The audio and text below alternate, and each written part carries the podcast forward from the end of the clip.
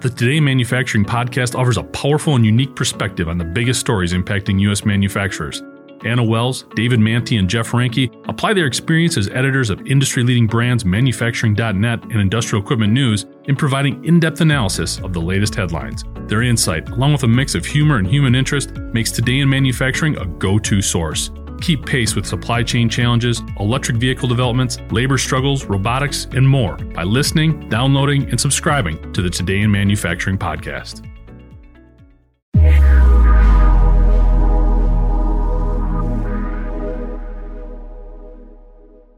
Hi, I'm Nolan Beilstein, and welcome to another episode of Gen Z in Manufacturing, a series where I talk with young workers about their jobs in manufacturing and what they look for from an employer. For this episode, I welcome Kyle Goodman, a 23-year-old project engineer at Buffalo Manufacturing Works, a nonprofit R&D organization operated by engineering consultancy EWI that helps small and medium manufacturers understand and implement new automation technologies.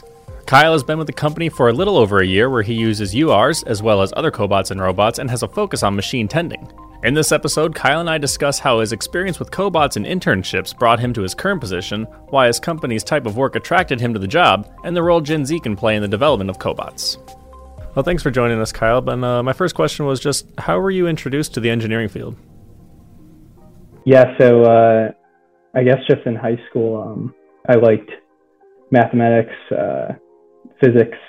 Um, so that kind of got me down the route, and I always kind of had a technical mindset. I worked on cars, stuff around the house growing up. Um, and then my school had a VEX Robotics Club, so I joined that. Um, and then basically just teachers, mentors kind of got me thinking like, hey, you should look down the engineering route. Um, yeah, that's how I got here. And uh, I know you had some cobot experience during your schooling. How did that experience prepare you for your current career? Uh, yeah, so I had some cobot experience uh, in my internships. It, yeah, it basically brought me to where I am here in uh, Buffalo Manufacturing Works because we do a lot of projects with collaborative robots. So they're just really impressed I had that experience in school. Um, and yeah, it just gave me a good intro to basically exactly what I would be doing on the job. Everything from cell design um, to figuring out how to automate a process and the programming of a robot. Okay. And uh, what attracted to you to uh, Buffalo Manufacturing Works? Uh, I guess like a few things. Uh, mainly that I really like the type of the work um, that we do here. So we don't, we're not a manufacturer. We're actually a R&D organization. So we kind of aid other companies with automation and uh, whether that's projects, training, it's it's kind of a more of just that I get to do a mix of things, um, not just you know one specific uh, you know manufacturing process. I get to see what other companies are doing, um, automate you know a variety of everything from machine tending to uh, assembly to screw driving. So as a project engineer um, on the automation team, so I'm doing everything from cell design to uh, figuring out how to automate a process to um, the programming of robotic of, of robots and uh, I also take the electrical lead on um, most of these projects. Um, how would you describe your work-life balance? Are you, are you finding it easy to get acclimated to having a, a real job now? Um, I guess the biggest adjustment for me is I had worked um, 40 hour weeks in my internships, but never for, you know, a full year. So I guess that was uh, the biggest, lear- biggest learning curve for me was, you know, handling work life balance, you know, um, long term. Does it ever feel like the your job is kind of consuming your life, or do you feel like there's there's time for for other aspects? Um, I would say there's time, yeah, to do other stuff. I mean, we we do um, we can do flex work here at Buffalo Manufacturing Works, which is nice. So we're able to, you know, work four tens if we need to. Um, most people work five eights, but you can work four tens or whatever gets you the 40 hours at the end of the week. Do you prefer the four tens? Um, sometimes, yeah. If I want a three day weekend, yeah. Have you ever run into a generational divide at any point in your life while you're pursuing this career? Have you ever run into something like that? The the older generation seems to like um, the legacy controllers for robotics and stuff. Um, while the newer generation, they seem to like, you know, the touchscreen collaborative robots where you can kind of move them around with your hand and stuff. While the older generations like, I kind of like it, you know, the, the the old way, how industrial arms were for you know the past 20, 30 years.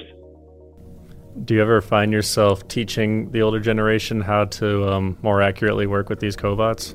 They seem to, you know, know them pretty well because they're um, you know, internally they're kind of the same. It's just more of they have, um, you know, a different niche for the application. Um, they have, you know, more more features in some ways. So you kind of have to have more of a creative mindset, I guess, to to see that. So some people who might be um, kind of stuck in the traditional industrial arms, you might be able to explain to them like, hey, actually, you could probably do this with a collaborative arm this way, um, and here's the benefits, here's the negatives. That's that sort of thing. But it's just you know another mindset. What works best for you when you're collaborating with your the uh, the more veteran traditional workers with that older mindset you were talking about?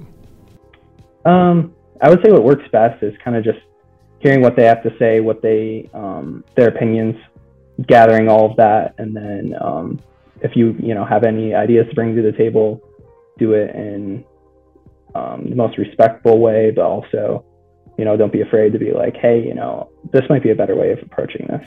And as you're working with the businesses that your company assists, are you finding that they're asking for things from cobots that aren't quite available yet?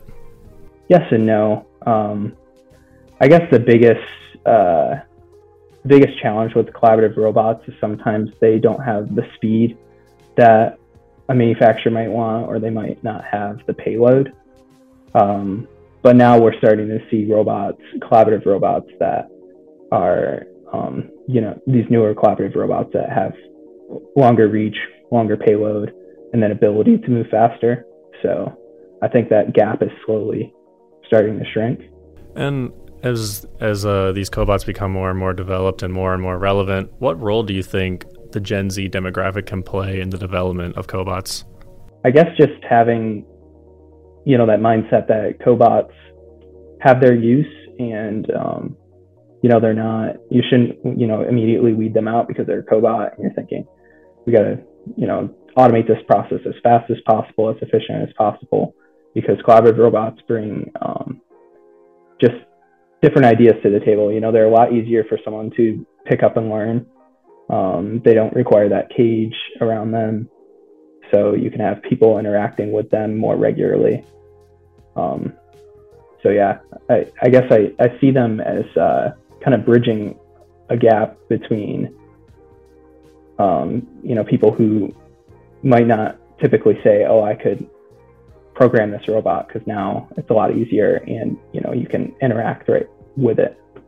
I think so. One of the things that I did want to bring up about the collaborative robots um, is kind of that idea that the you know the teach pendant looks so much like an iPad, and a lot of Gen Zers growing up, you know, we you know we started using iPads, iPods, you know, touchscreen devices early on. So when when you pick up one of these um, newer collaborative robot teach pendants, they kind of internally work you know similar to a game, right? Like it's it's very easy to program. The um, it's not you know typed out code. It's drag and drop programming.